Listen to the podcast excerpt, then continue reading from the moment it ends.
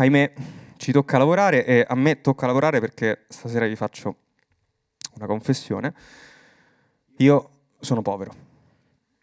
Povero, cioè non povero, po- povero borghese, diciamo. Cioè, tipo, sono a tre apericene dall'astrico. Ho abbastanza soldi per pagare un commercialista, però non ho altri soldi da fargli gestire. Cioè, a fine anno gli do la sua parte, lui mi dice sei nulla tenente, baci, abbracci, saluti.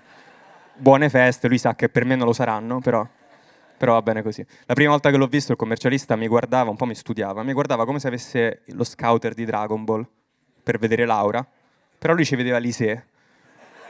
Quindi a un certo punto ha fatto, ha un Ise bassissimo, è sotto i 9000! Non è neanche la mia forma finale, io ho lanciato le bollette tipo Kamehameha.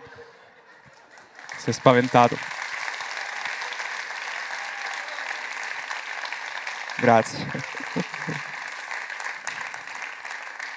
Sì, da, da, povero borghese sono cresciuto in questa casa piena di libri in cui però non c'era la cena, no? Quindi chiedevo, ma perché non c'è da mangiare? Loro, eh, però hai letto i fratelli Karamazov.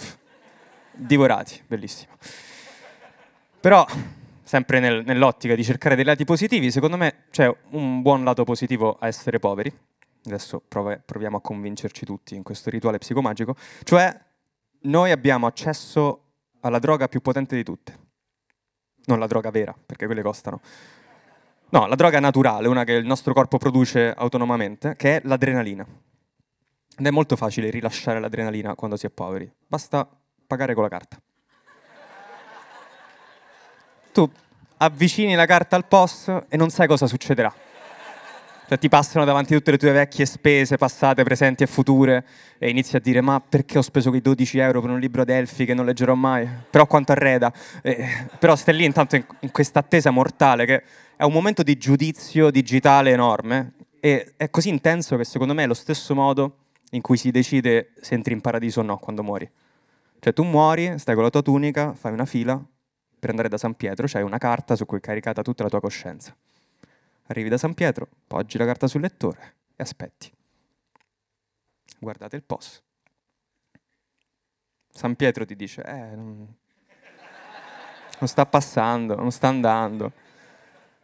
Proviamo col chip, eh, proviamo col chip che magari di solito, eh, che poi questo contactless, eh, lo, solo Dio lo sa come funziona, eh sì, sì, lui lo sa.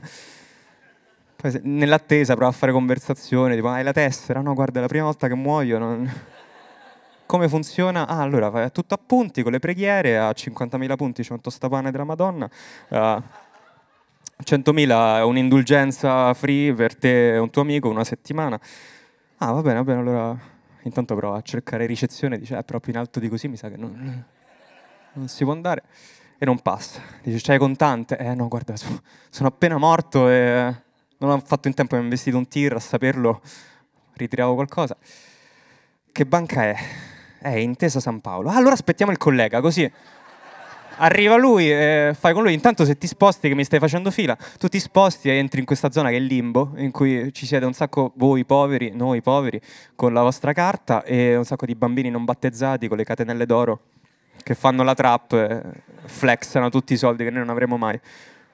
Poi arriva finalmente San Paolo, vai da lui, provi, esce direttamente transazione negata, eh, ti rispediscono sulla terra, ti risvegli e sei me davanti alla cassa che faccio guarda posso lavare i piatti. Ma questo è Zara.